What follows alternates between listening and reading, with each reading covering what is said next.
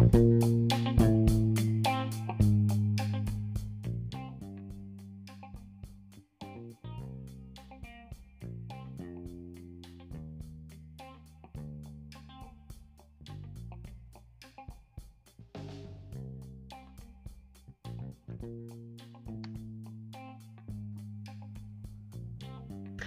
Hi, my name is Monica Kretschmer, and I'm the founder and CEO of the Universal Women's Network, Woman of Inspiration Awards, and this is the Woman of Inspiration podcast, where we speak with women who are leading, inspiring, and motivating others to dream big. We're speaking with women who are ignoring the naysayers and taking the road less traveled. And definitely one of the trailblazers I'm so excited to be interviewing today is Miss Sarah Hauko. She is the co-founder of Hauko Peters and Associates um, in Calgary. And you are I don't know when you find time to sleep, Sarah. You've got your hands in so many different things and you rock every single one of them from your fitness to your practice to, um, you know, to being an advocate for women. Um, we're so proud to have you part of our 100 Woman of Inspiration book as a contributor. You were also a 2019 Woman of Inspiration Nest Award recipient, and we'll talk about that award and why it's so important. So, welcome, Sarah. Thank you. Thanks for having me. So, you know, I look at all of the incredible accomplishments and designations that you've acquired. You're a powerhouse. Um, you know, first off, for the listeners that don't know your background and your story, how did you get to be where you are today? What motivates you? Uh, well, motivate. What motivates me is trying to be the very best I can be, trying to be uh, better than I was yesterday, trying to not just be an example for my daughters, but be an example for myself. Um, you and I know each other reasonably well and, and have some shared uh, background and experiences, but uh, there was a time in my life that I wasn't sure I was going to have much of a life. And when I got out of that mess, I just thought, this is it. And I'm not wasting any more time. So, anyone who told me that I couldn't or I can't was like, you just watch. So, um, for a number of years, my motivation was probably fueled by probably just anger and I was mad at myself and I was mad at men and I was just I was just mad. So I uh, just wanted to prove everyone wrong and go like a bull through everything. And in the last few years, I've been trying to rechannel that into letting gratitude be my driver instead. So leading with uh, gratitude uh, while still trying to make a change. I, I had a lot of things go wrong for me, and I had a heck of a lot of things go right for me. Uh, whether that was earned or otherwise. It was just, uh, we, we've talked about happenstance because um, simple things, simple things that you and I have. I'm white, I speak English, uh, I kind of know the system. Uh, it was, I re entered a workforce I knew how to navigate, and I re entered a culture I knew how to navigate, and I didn't have the barriers that other people did. So, uh, similar to you, part of my drive is to use my privilege to the best of my ability to help break down those barriers for others and make uh, success available for anyone, regardless of what their chosen thing is. Mm. And and that's what I love about your you're so tenacious and in, in a most positive way. Like tenacious tenacity and ambition are sometimes words that people are kind of used as like negative, but I think they're totally empowering and love love to see women that are really owning their story and fearless and and totally badass because like you are badass and I know that you you own that. You love I that. Am badass. Yeah. But I think what I love most about you, and we've had so many conversations, Sarah, um, was that if people look at you and all of your accomplishments, mm-hmm. they find it very interesting to find out that you were in a situation that was abusive. Mm-hmm. And how did you get into that situation? Right? And and women that are listening, you know, we're like, I'm smart, I'm capable, I'm driven. And how is it that women that have everything going for them end up in situations like that? I, well, I asked myself that for about eight years while I was in it. How how did this happen? Uh, but you and I have discussed in the past, and we see these statistics, but we don't always uh, personalize them. If we consider that the statistics tell us that one in three women are in or have been in an abusive situation, we all know someone. We all know someone. So, someone from my background, for example, um, I was educated, I had a nice upbringing, I was independent. Uh, so I wasn't the stereotype in my head of what an abused uh, woman looked like. However, um, I, I'm actually exactly what one, you know, subset of um, of a woman in an abusive relationship is. And uh, I, have used the example before of the female physician who was murdered by her husband in Toronto, probably two summers ago, maybe it's three now. And people are like, how did this happen? Right? Why do you stay? Well, it's far more layered than that. Uh, it's, it's not it's not just financial it's not just poor self-esteem it's not it's it's far more complicated especially with kids being involved and someone like us like you and me monica and, and so many of our peers where we're so driven and we're so focused that we're like well we're to fix this right? So instead, we're not these shrinking violets. We're like, okay, well, here's a problem I'm in. Well, I'm going to do this and then I'm going to do that, right? So it's um, it's complicated. Mm. It, hmm. it's complicated. It's not so easy to just leave. And uh, again, we know that a woman's life is at the highest risk when she leaves. Mm.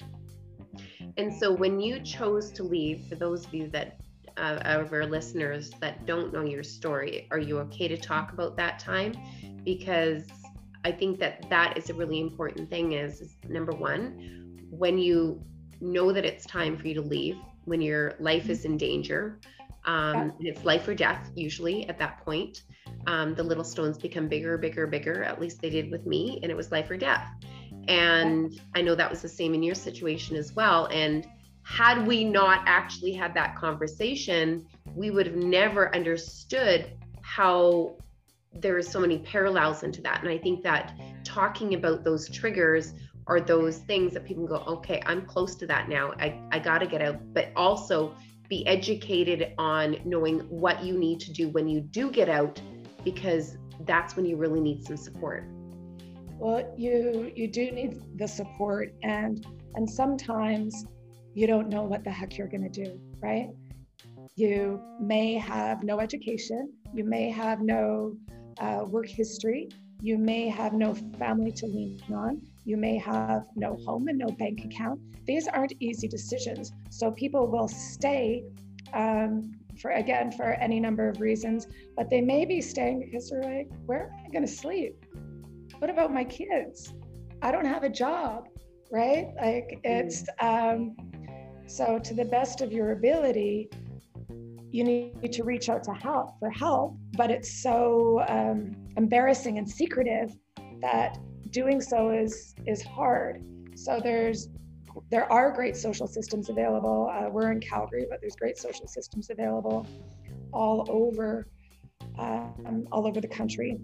Mm. So if you have one friendly person, and and it could just be a friendly acquaintance from the playground or from school or is there someone that can keep your kids safe and you safe whether it's at a shelter or whether it's at um, a friend or family's home? It's it's complicated. Not everyone has uh, the resources or even the friendly network or uh, the english as a language skills to escape it um, you know, I was lucky enough to have an education. I was lucky enough to have a family that had been kind of like waiting in the wings for me.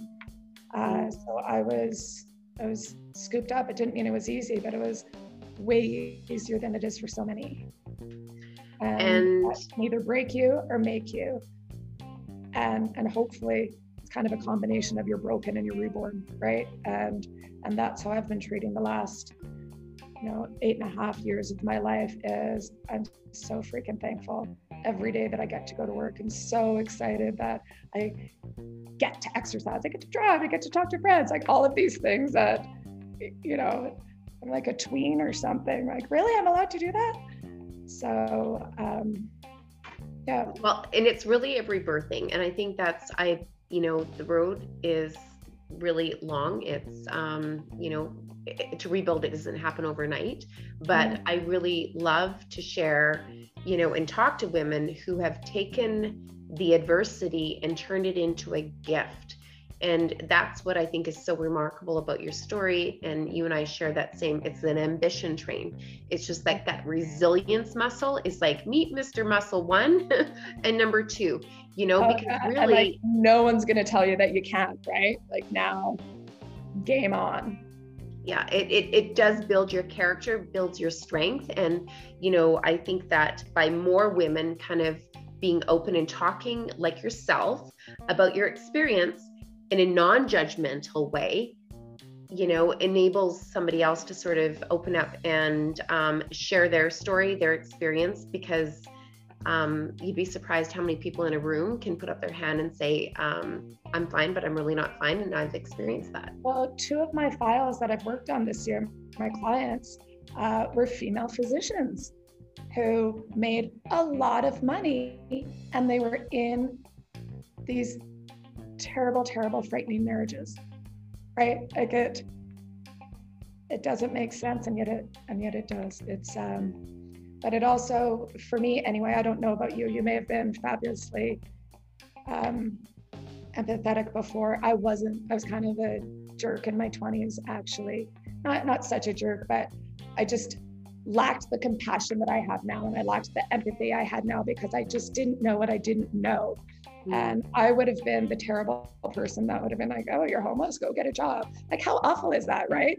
And I wouldn't have thought, well, maybe this person went through this adversity and this adversity and this adversity. So I, I think a, a big lesson learned for me and a good takeaway is it's made me uh, certainly a lot more humble, uh, a lot more empathetic, uh, a better listener.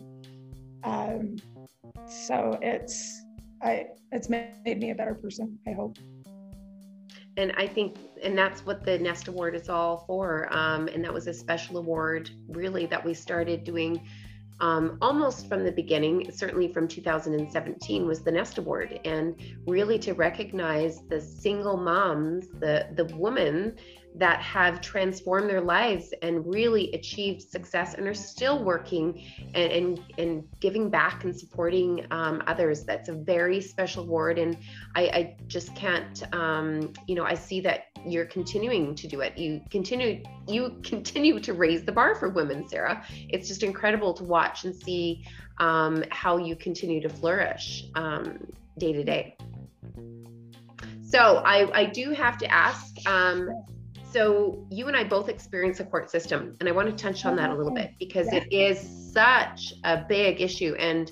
Yeah. Um, you actually have a fam- family member um, in the court system yeah. and you know so there's where do you, where would we begin in in sort of unpacking this because you leave an abusive relationship then you get into the court system and then the um, alienator targets you by taking away your kids at least that's my case parent alienation which is not even on the radar where it should be right now so the courts play a really important role in that and it's very broken so how do you see how are we supposed to make some change what do you see you know what? I I don't have the answer, but I am so live to the problem, right? Uh, it's even when a woman is able to leave the marriage, um, there's still the issue of this power imbalance continues, right? And the power imbalance, unfortunately, continues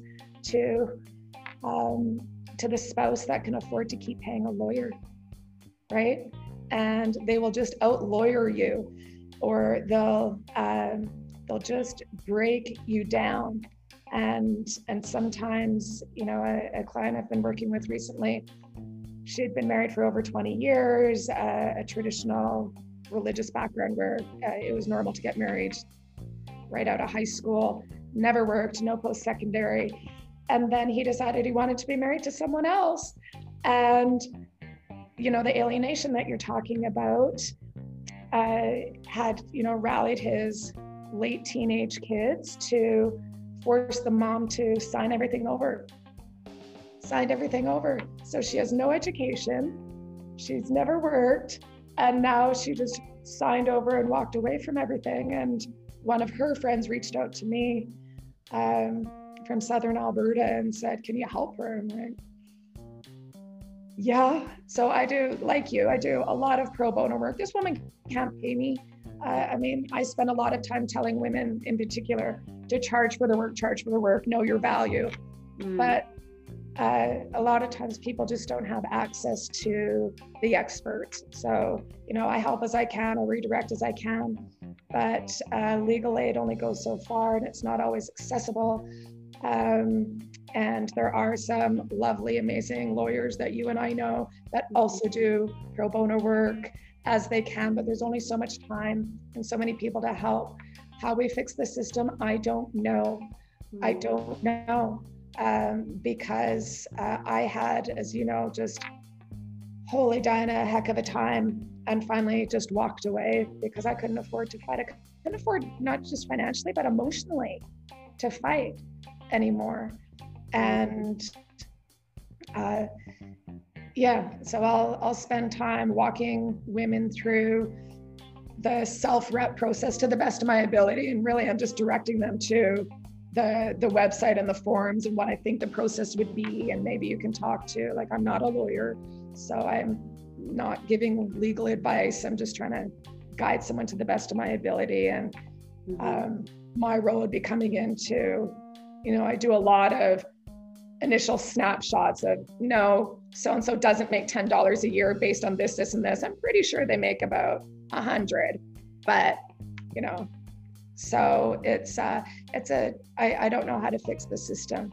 It, you you've had a worse time than I have, but I see it all the time, just getting out lawyered and out litigated, and the self reps um, can be challenging, and uh, there can be collusion, there can be lying, there can be falsification of documents. It's all very complicated, and the courts need to care, and and I think that the courts feel.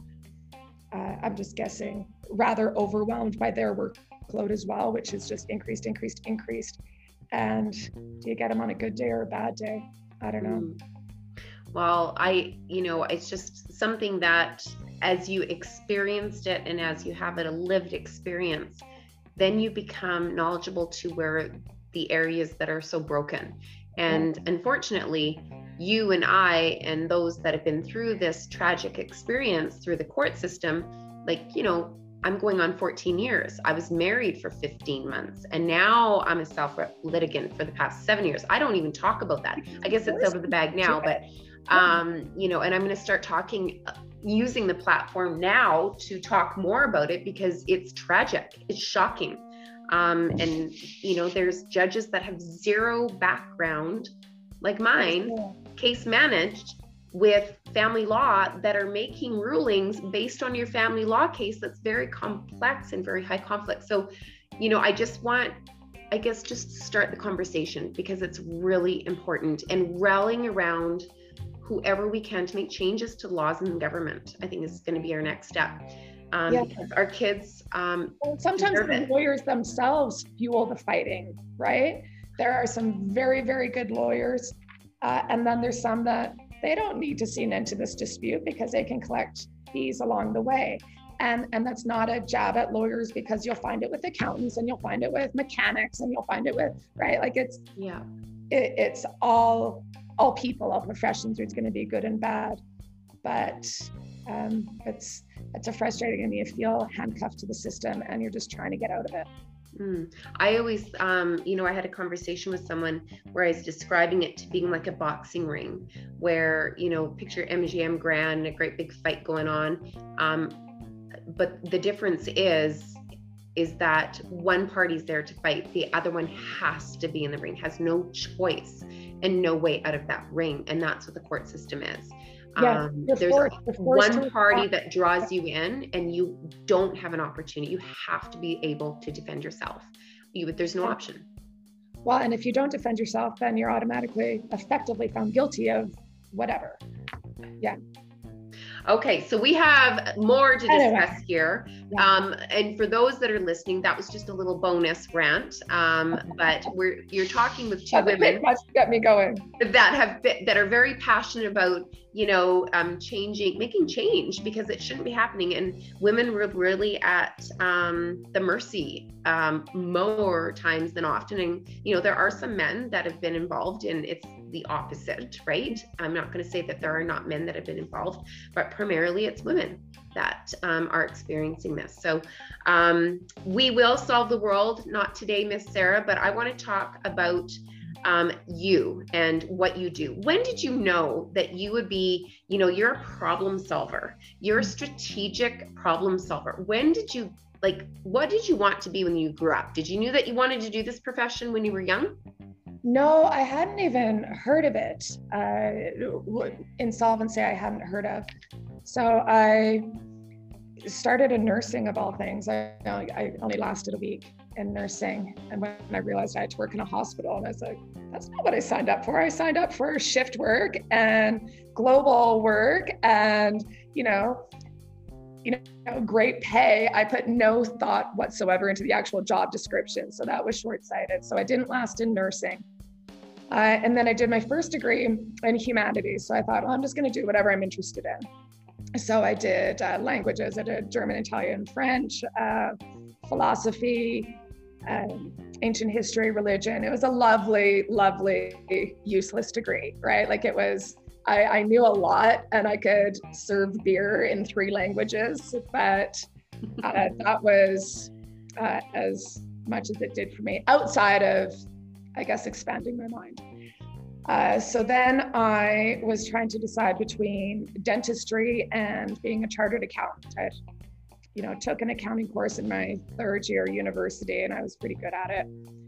But I thought, uh, and, and anyway, ultimately, I became a chartered accountant. So I became a chartered accountant and was going to practice in tax. That was what I was going to do. I was going to be a brilliant tax lawyer and I was going to, you know, finish my, it's called the CICA in-depth tax course, which is like a master's in law.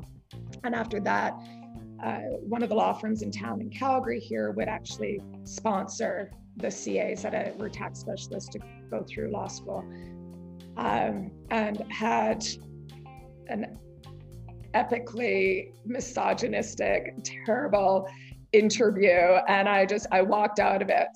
So i walked out of that interview was saying you know thank you very much mr so and so peace out. And i walked out and then i thought what am i going to do with my life? Because this had been my focus for about eight years. Uh, so i continued to practice in tax and then i got introduced to insolvency in 2004 so in 2004, I started working in insolvency, which is like bankruptcy, receivership, uh, proposals, any, you know, and things go sideways and you have no money and the courts come in. So I did that for, um, you know, ever since. Uh, about four years ago, what I kept on finding was I could only get paid if I was the trustee or the receiver, the bad guy, right? The bank would call and say, Sarah, Monica's company owes me money. So I'd be like, okay. And I would go over to your company and I'd fire everyone and I'd sell all your stuff and I'd lock the doors. And so I, no one wanted to meet me twice. If I was at your doorstep, we had a problem. Uh, and about four years ago, right after I finished my master's in law, I was thinking, there's got to be a better way. There's got to be a better way. We can't just run through the court system and fire everyone and sell everything and kill this legacy. And there's families involved and there's creditors involved. And like, this is not a happy outcome. It's necessary sometimes. So I'm not slamming the whole insolvency community. But there's got to be another way. And my partner Kent, who, who uh, you've met, Kent Peters, is the Peters and Hauko Peters. He had been 20 years at RBC and was feeling the same way. So we came together to think how do we help companies survive and individuals thrive? How do we fix the pain point? Because we don't need to just shut everyone down. How do we just go in as triage, figure out what went wrong, give the bank and the other creditors some comfort that, look, they've brought in some extra help. And that's what we've been doing the last four years or so, where I've only had to fire two people and they were both thieves. I didn't feel badly firing them, they were stealing. Mm-hmm. So, other than that, it's been great. And maybe we, you know, I might have to come in and help them along and fix up their financial administration and management and maybe they're you know they should stop building this widget because it's just not profitable or maybe they're bidding wrong or we'll go in we'll find out what the problem is we kind of fix them bring in some new financing if required typically it is and then we you know let them launch so instead of uh, killing the company we're just kind of rejigging it and getting them set up for success and it seems to be a win-win the creditors are happy the bank's happy and the company and the business owners and employees and their kids. Everyone's, it's, uh, it doesn't mean it's an easy process, but it's uh, a really good outcome. I feel good about what we're doing. And, um, and, combined with that is I'm a certified fraud examiner as well. And I've done a handful of Ponzi schemes for the ASC or for various companies and uh, dealt with shareholder disputes and employee disputes and matrimonial disputes, lots of them. So I'll come in, and again, someone's got a pain point. Either someone's been wronged, or someone's misappropriated funds, or someone, you know. So sometimes I'm kind of going in and trying to find the bad guy or gal, um, and just kind of going in and fixing problems. I'm in, I'm out, and I'm on my way that is such an exciting career. Like, I think it's incredible that you've carved such a niche um, in this area while still really saving, you know, company with the goal of really wanting people to succeed right? Um, yeah. you know and, and, making that not so scary for people if you need help call sarah. She's here to help you not help you go down the rabbit hole where you can't crawl out of you know? So yeah. i think that's such a positive way and i know that um, you had mentioned um, divorce as well. I mean that's 50% of the population. Um, would you do you think that's a big part of your business now? Has that become a big part, or is it still more corporate? Um, yeah, no, it's it's a big part of it. It's um, I'd say I spend about half my time on it. At least fifty percent of my time is on we'll call it litigation support, and the litigation support. So you know, one spouse or the other uh, will come to me to try to help with an income determination or trace funds. Sometimes it's rather complicated where one spouse has a number of companies or trusts or this and that going on. So trying to demystify everything uh, and provide something that is understandable to both spouses, to both lawyers, and to a judge. And just trying to provide comfort around it and some compassion around it, right? Like I'm mm-hmm in everything I do, money's not my driver. It can't be my driver because then I'm not feeling fulfilled, right? Like I, that's not fun for me. Uh, solving these problems sometimes are big and complicated, uh, and sometimes for me it's really really easy. And I, you know I can fix someone's problem like this or tell them what's going on because I've been doing it for 25 years. Mm-hmm. But just having someone, uh, whether it's and this is for men and women. You know, almost all of my corporate clients are men, and a handful of my litigation supporters are men because maybe it's an employee issue or a shareholder issue or mm. you know partnership. Um, just having some compassion and understanding and helping them feel empowered and heard. Well, I have to give you extra kudos. I know that you're now a certified universal women led company, um, yeah. you know, with your partner. And what a beautiful synergy. We did an announcement a couple weeks ago. Yeah. Um, and I, first time that I actually had an opportunity to meet your business partner, Kent. Yeah. and I felt like I knew him before I met him just because you he's so involved in everything that you do and such a big champion and supporter of you. But I think what you when you're talking and speaking about that compassion for people and about what really makes your company succeed is that it's it's not driven with the money. It's driven with the purpose. Would you agree that's like a secret sauce? Like it's almost unheard well, of I think it's kind of my litmus test and i don't know it's uh, it's not mine. It, someone has said it a million times is what would i be doing if i won the lottery and i had you know a hundred million dollars like more money than i could ever spend and i'd be doing this right? I might have a cleaning lady five days a week, but and, and maybe a great vegan chef, but I'd be coming in the office every day still. Like Kent and I both love what we're doing. Like we love what we're doing. And and I feel good about it. That was the problem when I was still working as a receiver and a trustee. I wasn't feeling good about what I was doing. I didn't think that and I'm not saying they're doing the wrong thing. I didn't feel like I was doing the right thing because I thought there was a better solution mm. uh, that was more beneficial to all parties. Mm.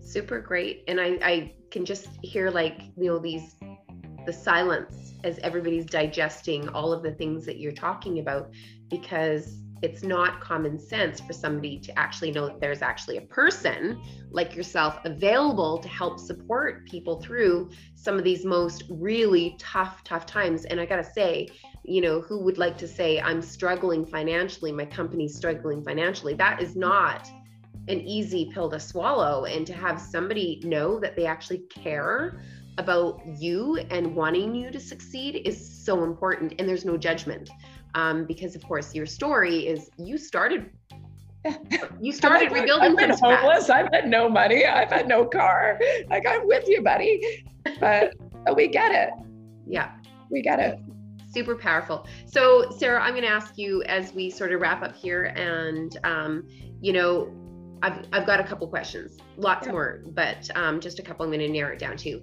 Is what inspires you most about female leaders today? About female leaders? Yeah. What, what, yeah, what traits inspire you about other women uh, leaders? Well, it comes back to what I just mentioned is uh, compassion, collaboration, right? I find that the female uh, leaders I know are wanting to embrace and support and help others rise. And that's a difference, right? So even think about when we started, I'll say we started 20 years ago, the stereotype was of the ball busting queen bee who just wanted to smush the other women because they broke through that glass ceiling. I, I don't get that sense anymore. I feel that our peer group uh, in particular, and, and even younger, and there's some fabulous ones older, they want to work together. They have a patience and a strategic ability to think through the problems, to scan the lay of the land. Uh, I think that my experience with women is that they're less likely to let their ego get in the way, sometimes to a fault, right? So much so that they may let others steal their thunder or make a decision that we're like, eh, I don't think that's right. Uh, we're more likely to suffer from imposter syndrome, which we're all, you know, coming out of, I think, or at least I feel like I've come out on the other side of earning my seat at the table.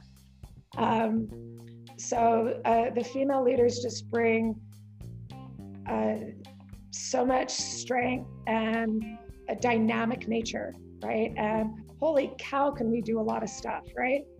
Mm, we can drive change as we're going to do real shortly here, like literally drive change with the 2021 roadshow going across Canada, you know, uh, with you know a cement truck. What what does it feel like for you? I mean, as a change maker, standing in your power, how does it feel to be involved in a project like that where your actual going across. North America? I keep seeing spot the track and I'm like, hey. like how does that feel? Because I find, Sarah, and you talk to me about it, but women have a hard time stepping into the spotlight. No, not me. Good. Yes. And you know what? I didn't have any mentors when I was in my early 20s. I didn't have any mentors when I was young and just starting out. And now, with you creating this platform, especially, I, I, think that women were there and probably were available to me. I just didn't know who they were or where they were or how to do it. And you're giving uh, women the opportunity to be mentors and to be mentored, right? And uh, and, and a common problem that we have uh, as female leaders is that we think we're all alone all the time because we're working so darn hard. We're head down, head down, head down, and then well, now I got to go be a parent, and now I got to go be a volunteer, and now I need to go do this. So we lack the inherent network that may have been traditionally available outside of COVID times to the boys, right? At the bar, the golf course, or this and that. So you've created a community and made it accessible for anyone to come in. And that's a big difference. So uh, young women are seeing themselves in, you know, me being an older woman, and also men are seeing women being leaders, right? And I and I don't think that it's as a weird thing for a man in his 20s to have a female boss, right? Like I I don't think there's that tension. And my partner Kent and I are the, the same age. And well, he's two years older. Um, but he's never treated me in any other way other than being an equal or maybe even better just because he's that kind of awesome guy. But, so that's going to lead me to this next question here is why is it so important um, or number one who are your male support hers and allies? Because of course the support hers are men that are champions in your networks workplaces and communities. So that's the first question. And then why is it so important that we bring men to the conversation to champion for women? Well kent of course is my number one support her because we spend most of our time together and this is our business front and our livelihood um, my boyfriend Pete is a great supporter who just wants nothing more than to see me soar and fly and be all the awesome that is possible, right? He's got no ego whatsoever when it comes to that. Um, I don't have a ton of other supporters, I gotta tell you. I gotta tell you, but I'm working on it. I've had some that I thought I had uh, throughout my career, and when push came to shove, um, it wasn't quite there. So I'm unfortunately a bit um, mistrustful of some of the fakers out there uh, because actions will speak louder than words. Anyway, uh, but I think it's important that men come to the table because that's the only way to affect change. This isn't, mm. we can't do it on our own. It's a societal issue. It's uh, it's a it's misogyny just under the surface, right? It is uh, words mattering. it, it is uh, the treatment of females in, in all environments and making, you know, the, the men have to stand up. You and I can't stand up and complain about a sexual, ridiculous, inappropriate comment. I mean, we'll say something and then we'll be like, see, you know, they're hysterical, they're not so sensitive. Whereas if a man is saying, no, that's not, that's not the right thing, guys, it, the, the change has to happen concurrently and together uh, because we can't do it on our own. Well, I just I I love your authenticity around that. Yes. Um, so if you have two support hers, you're winning. Um, and for those, I think it you know for you know the Kents and the Petes in the world, um, it's up to our support hers to lead by example to raise the bar for the others to follow. Because I certainly do agree and subscribe to that that nobody's going to want to do business with them um, work with them, work for them. It, it really, it, you want to be involved with people that want others to rise and to be champions for each other. And I think, you know, focus on the positive, let the negative fall to the ground. We'll focus on the positive always. But um, and I, I will interject just for a moment yeah. because now I'm feeling a bit of a jerk for saying I have no other support.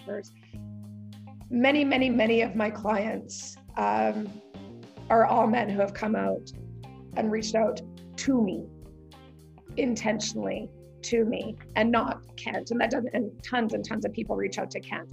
But if I'm the point of contact, then these are men and decision maker men who trust and support me in that way. So